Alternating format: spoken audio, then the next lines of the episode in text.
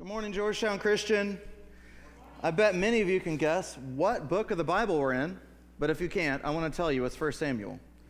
So I want you uh, to turn to 1 Samuel with me. You have Bibles under the chairs in front of you. You may have an app you want to open. Maybe you brought your own. And I want to ask you to consider for a second Megan, who we just heard Laura talk about. I guess it would be 16, 18 years ago. She's got a high schooler now the incredible adversity that Megan must have experienced. The darkness and the despair and the difficulty that Megan probably felt as she was trying to find her way in a world that seemed like it was hopeless. And now I want you just to reflect on your own life just for a minute and it won't take long for some of us to think where is it that I'm currently experiencing something like adversity? Maybe I don't have a child and no father, no job and no home, but maybe I have a boss who is making life really difficult. Maybe I have a friendship that's just crumbled for reasons I cannot identify. Maybe in, in your life, maybe you're facing a medical diagnosis that is unclear or is ultra clear, but there's no medical cure for what it is that you're facing. And so I invite you into the life of Megan, into the life of so many of our neighbors who face the same kinds of trials and adversity and difficulty and challenge Maybe your neighbor was driving a really nice car last year, and now that really nice car is nowhere to be found. And there's a for sale sign in the yard, and they're moving in with their parents because of financial hardship. Because maybe their job didn't work out. Maybe their boss was great, but now they don't have a job. And so, for so many of our neighbors, and maybe even for some of us, it's okay, you can admit it, the most common way to handle the adversity of life is to grab the clicker and just to, to turn on some television. Most Americans have a television. In fact, the average American has 2.3 televisions. And if you're most Americans, you're watching Netflix. In fact, this stat will blow your mind 40% of traffic on the internet is Netflix streaming during peak hours. We love to numb the pain of adversity and trial and difficulty and suffering and challenge. And if you're a typical American, you're going to numb that with Netflix or something like Netflix. The average American watches 69 hours per month of Netflix. And I know you want to judge, but you probably you probably binged a show. Let's, let's all be honest here. We're not totally different from our neighbors. We've probably binged a show. Or maybe we followed one of our teams very far into the finals where they were competing for the championship. But as Christians, we know that we're supposed to consider it pure joy when you face trials of many kinds. But how? Because we know that the testing the testing of our faith produces perseverance, but how? How? And we got to let perseverance finish its work so that we can be mature and complete and not lacking anything, become like Jesus. But how? How?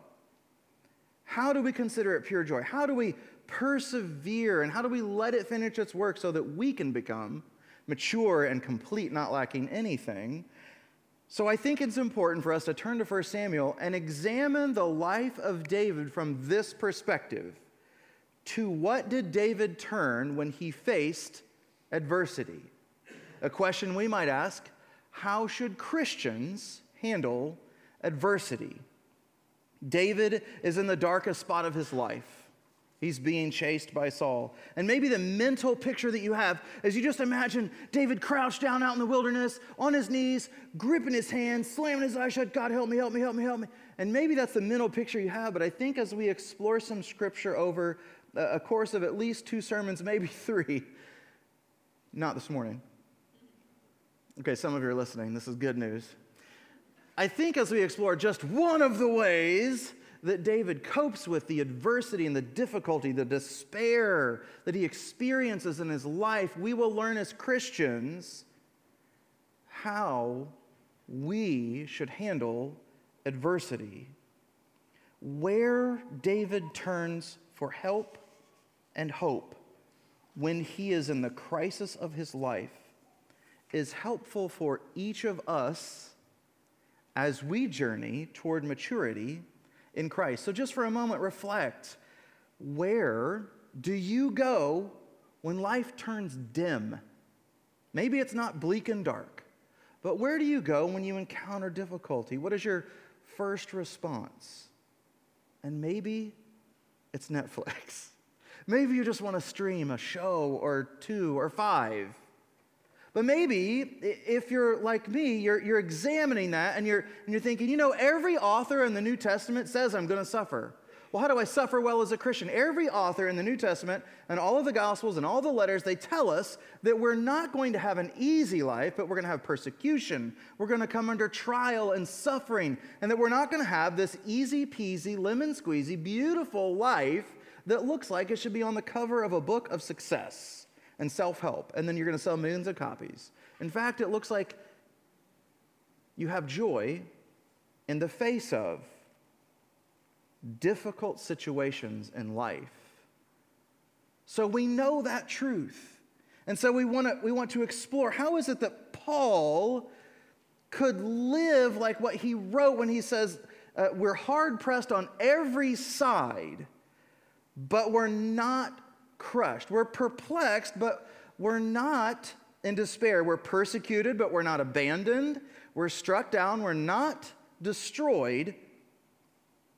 And Paul starts to give us a hint later in this writing. He starts to say, Therefore, we do not lose heart. Though outwardly we're wasting away, yet inwardly we're being renewed day by day. So, how?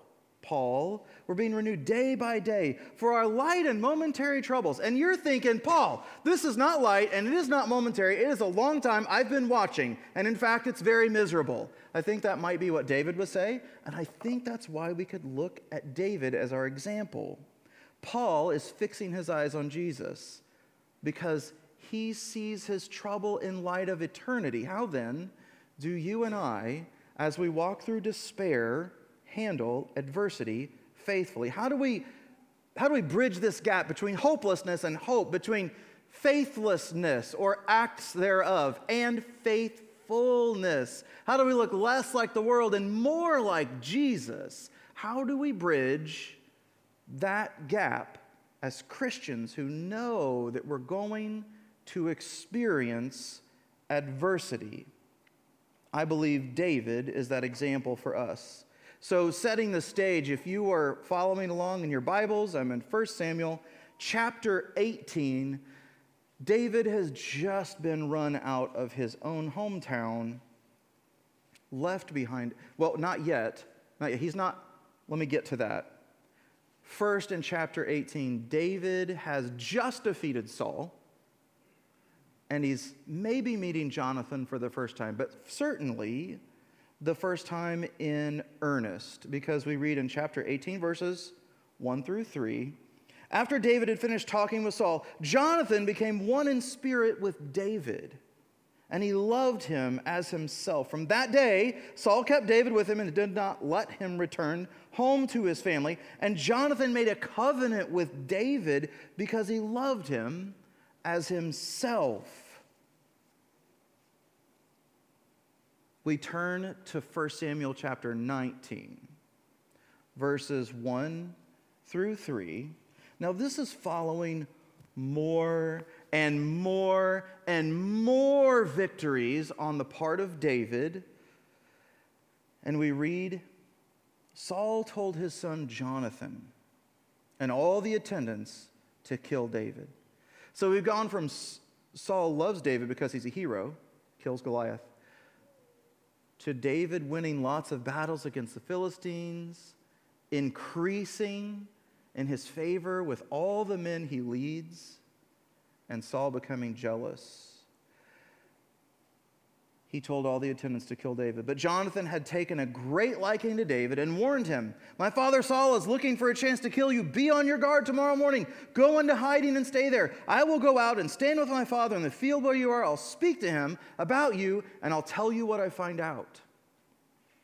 We see that after this, Saul is intent on capturing David. And so David flees. David flees his hometown. Now we're back to where David has now gone from a place of difficulty to a place of despair because David has lost everything. He's lost his wife, he's lost his job, he's lost his best friend, he's lost his home. Friends, would you not agree that that is basically what our identity is comprised of, even as we try to become Christians whose identity is only in Christ? Our jobs, our homes, our families, our friends also comprise a large part of who we are. David has lost all of that. How does he respond? 1 Samuel 20, 42. Jonathan said to David, Go in peace, for we've sworn friendship with each other in the name of the Lord, saying, The Lord is witness between you and me, between your descendants and my descendants forever. Then David left and Jonathan went back to the town. And as we watch their relationship develop, even though they're separate now, even though David is perpetually on the run from the king of Israel, from King Saul, from chapters 18 through the end, David is on the run from King Saul. We see the relationship of David and Jonathan develop even further as David in chapter 23 of 1 Samuel stayed in the wilderness strongholds and in the hills of the desert of Ziph day after day. Saul searched for him, but God did not give David into his hands. Now, pay attention to their relationship here because David has left Jonathan. They've just made a covenant that's to last forever. Surely they think this is the last time we'll see each other. And here while David is at Horesh, I'm in verse 15. While David was at Horesh in the desert of Ziph, he learned that Saul had come out to take his life. And Saul's son Jonathan went to David at Horesh and helped him find strength in God. Don't be afraid, he said. My father Saul will not lay a hand on you. You will be king over Israel, and I'll be second to you. Even my father Saul knows this. The two of them made a covenant before the Lord. Then Jonathan went home, but David remained at Horesh. So we could trace the relationship of David and Jonathan through much of the rest of this book. But we're asking the question what do faithful Christians do when we face adversity? We know we're going to face it.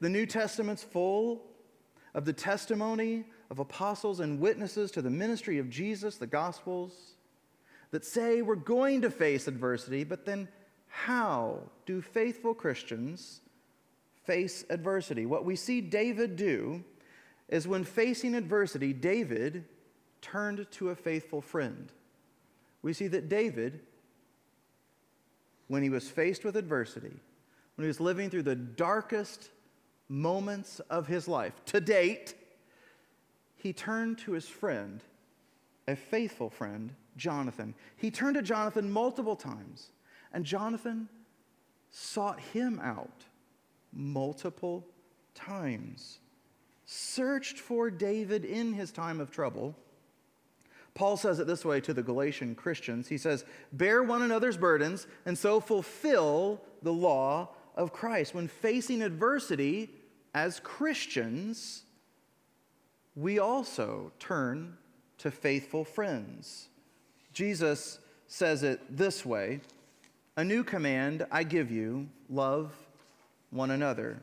As I have loved you, so you must love one another. By this, everyone will know you're my disciples if you love one another. So it's in keeping with Scripture then for each of us to lean on one another when we're walking through the darkest moments of our lives, when our health fails, when our friendships fail, when our family fails, when the medical diagnosis is unclear, and when the finances become difficult, and when the pressures of work actually turn into no more job at all, we're to lean on the body of Christ.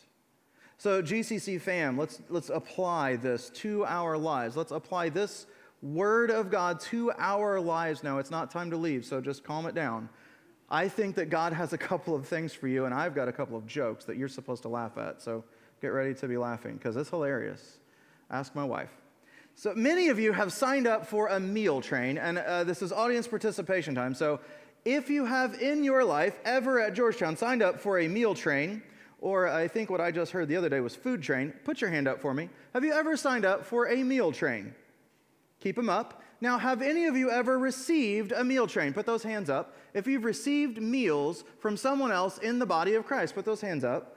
Okay, you can put those down. So now, not everyone who didn't raise their hand has not been helped. But now you're sitting there thinking, like, now hang on a second, how have I not received a meal train? Right? You're probably thinking, like, I have been sick and zero chicken noodles showed up at my house. Zero chicken pot pies have been in my belly when I was sick. And you're thinking, how do I get on this list of tasty food? And I think that's an important question, not just because of the food, although the food is very delicious. What if you're not signing up for a meal train? What if you've never maybe received something as simple, and I've just chosen a basic example of meal train? Think of something like someone picking up your groceries, someone mowing your grass. What if it's true in your life that you have never been that to someone and someone's never been that to you? I would offer that it might be a moment of reflection. I would offer that it might be a moment you consider that when I say I'm knit together with this body, that I'm a part of this body of Christ, that I am a believer and I am a Christian and I am a member of this church, I would offer this may be a moment of reflection. Now, while it is a moment of reflection, it is also true that we get busy with responsibilities that are godly in our lives. You have a family, you have a job, you have neighbors that you develop relationships with in an effort to let them see the hope you have in Jesus. We all have that. Jesus' followers had that. The people of Jesus' time had that very same thing. So maybe then I would offer it could be a question of priorities. Let's not lose track of where we were as a Christian who wants to live less of the hopeless life and more of a hope filled life, less of a identified by my culture and more of a looks like Jesus kind of life, we're asking how does a Christian walk faithfully through adversity? And we see that D- David turned to a faithful friend. And that's why I'm asking the question is it then true that you have never given or received something like a meal train or a grocery drop off or help around the house when someone was sick in your family or you knew someone else was sick. And that's why I say it may be a question of priorities. It's not a question of whether your heart is in the right place. It may be a question of whether you want to reprioritize something in your life so that you are knit together with what we call brothers and sisters or the body of Christ it may also be a problem of pretending. So let's all pretend just for a second. Everybody get ready to pretend. All right, you might have to close your eyes for it. Maybe you want to close them really tight. Now, pretend you're in South America. Pretend you're in a rainforest. Pretend you're in a jungle, walking along a path, and you're being chased by a tiger. What do you do? Okay, it's okay if you don't know uh, you stop pretending. I appreciate the courtesy laugh, both of you. That was very nice. The point is, maybe we've started pretending that we're closer than we really are. And it's time to reevaluate. Because I know so many of you desire to love one another Maybe you started pretending, and maybe it started with a remote, and maybe you just thought, I'm going to watch this one show because my boss is being a stinker. I'm just going to watch this one show and forget about it. And maybe that becomes a little bit more of a habit in life. And you find that you really look forward to that time when you can check completely out and binge a whole season after season after season of something that makes you forget the difficulty and the darkness and the despair that you're going to wake up and it's going to be there in the morning. You've got to walk through it. So, friends, I might offer that it's a question of pretending. Maybe if we want to increase our faithfulness, we need to look at our priorities. We need to ask ourselves are we pretending?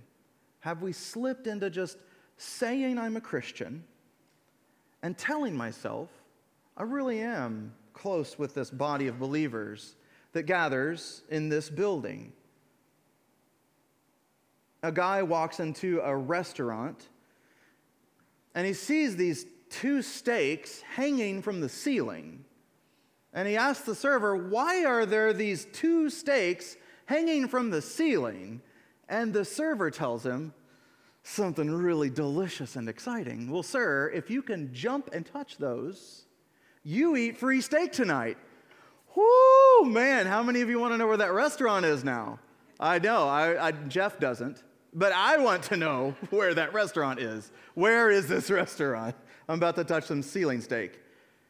And the guy thinks, this is a deal of a lifetime.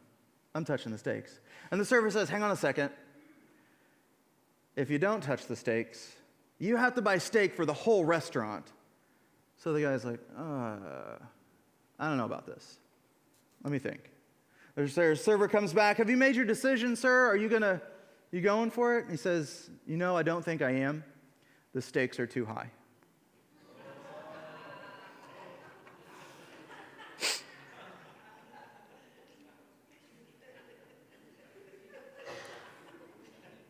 Family, Georgetown fam, Georgetown fam, the stakes are too high for us to not develop intentional biblical relationships.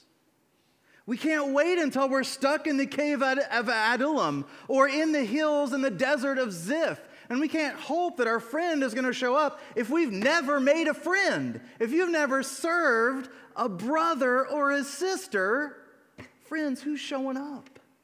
Who is showing up? And friends, are you ready to show up for someone else who's walking through that despair and that darkness and that difficulty of life? Maybe it's financial.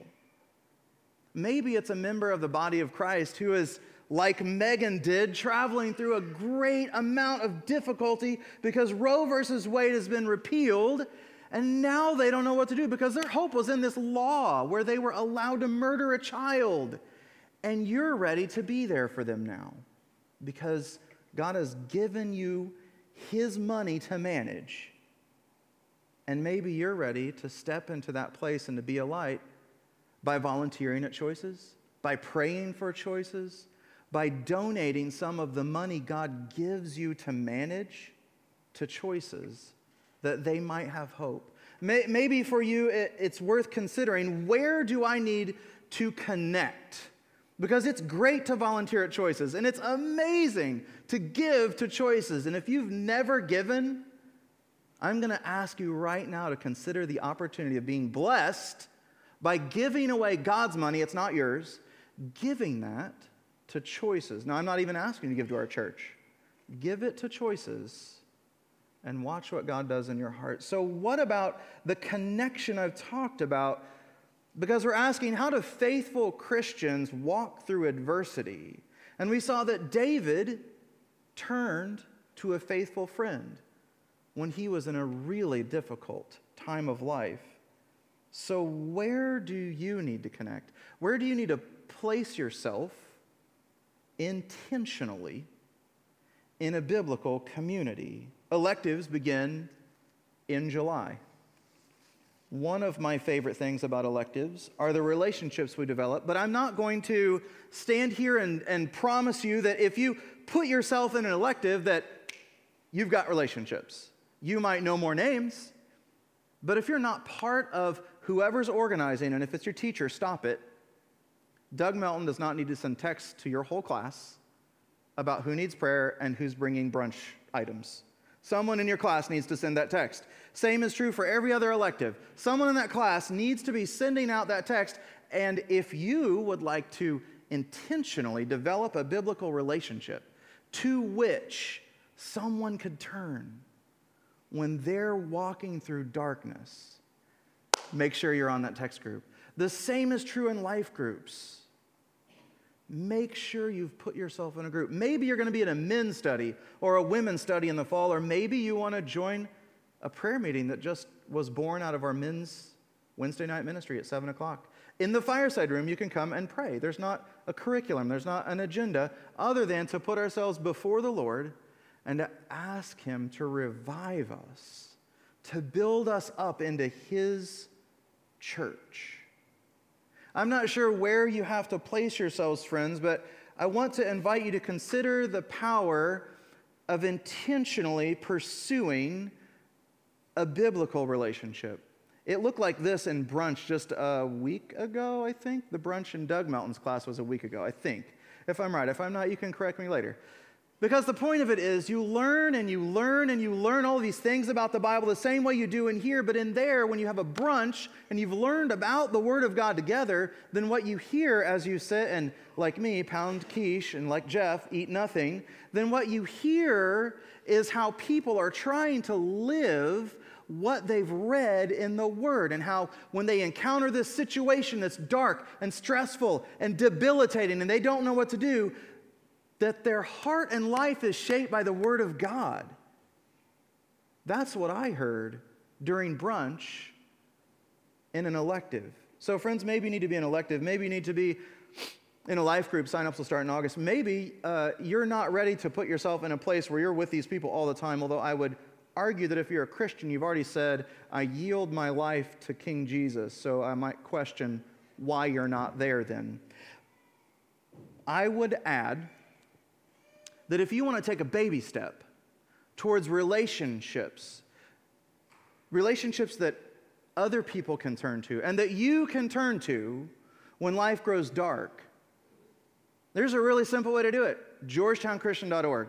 Click on Get Involved, click on Events, sign up to serve for VBS, and if you're working the whole day, serve at the family party Friday night. Sign up and say, I'm going to clean up ketchup or I'm going to set out the ketchup, or I'm going to put the tables out that the kids are going to squirt ketchup all over, or I'm just going to be here to help mop up the ketchup that some kid ran wild with all the way through the building. Somebody has to clean that up. And maybe you would like to link arms with the body of Christ in a one time event and explore what it's like to say, I want to build a bridge from where I am living right now in this darkness and despair. I want to build a little bridge over to living a little more faithfully in Christ. And that's a simple one time event. Maybe next Sunday you stay after and you find yourself jamming beef hot dogs in your mouth and watching Jeff not eat again.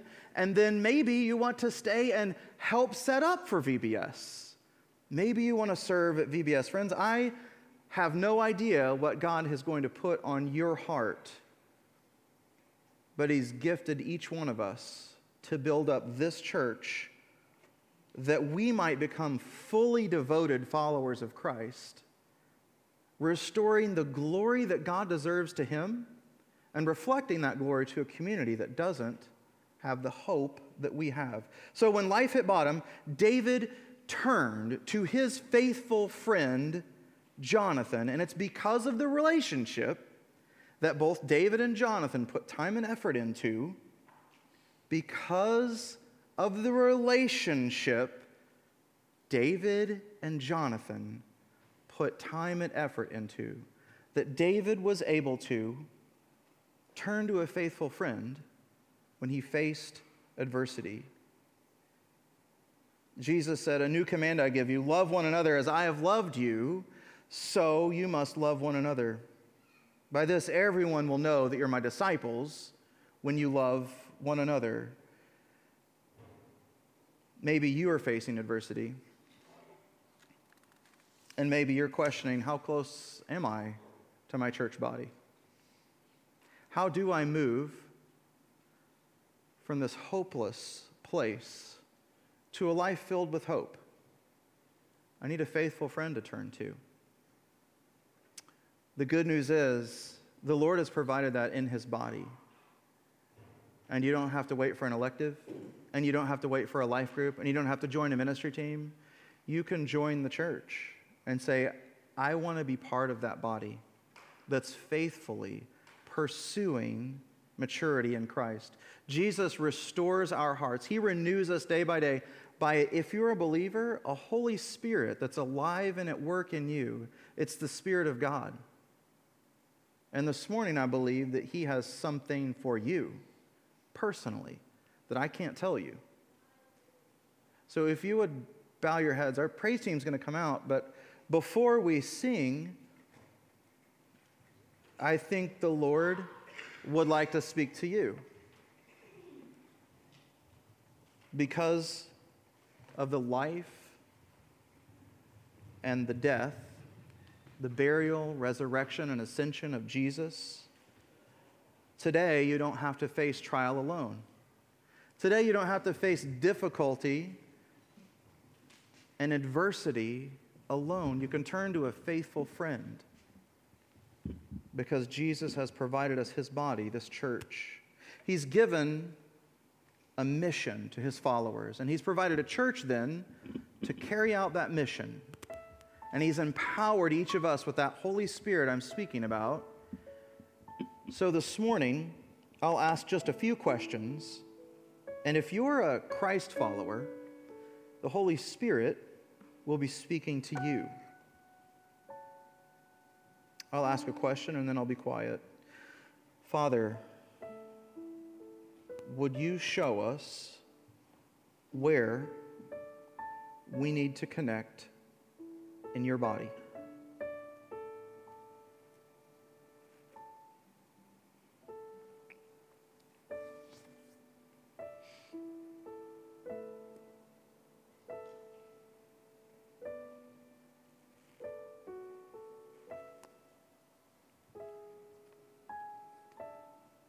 Father, where do you want us to be building a bridge to relationship? Like David and Jonathan.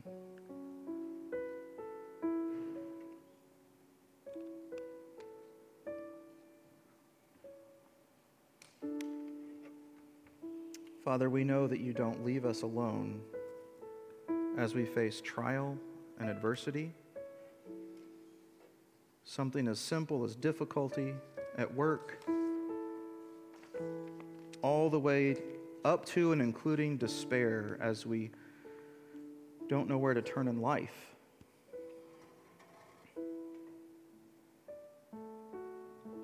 Father, we thank you that you've given us this body.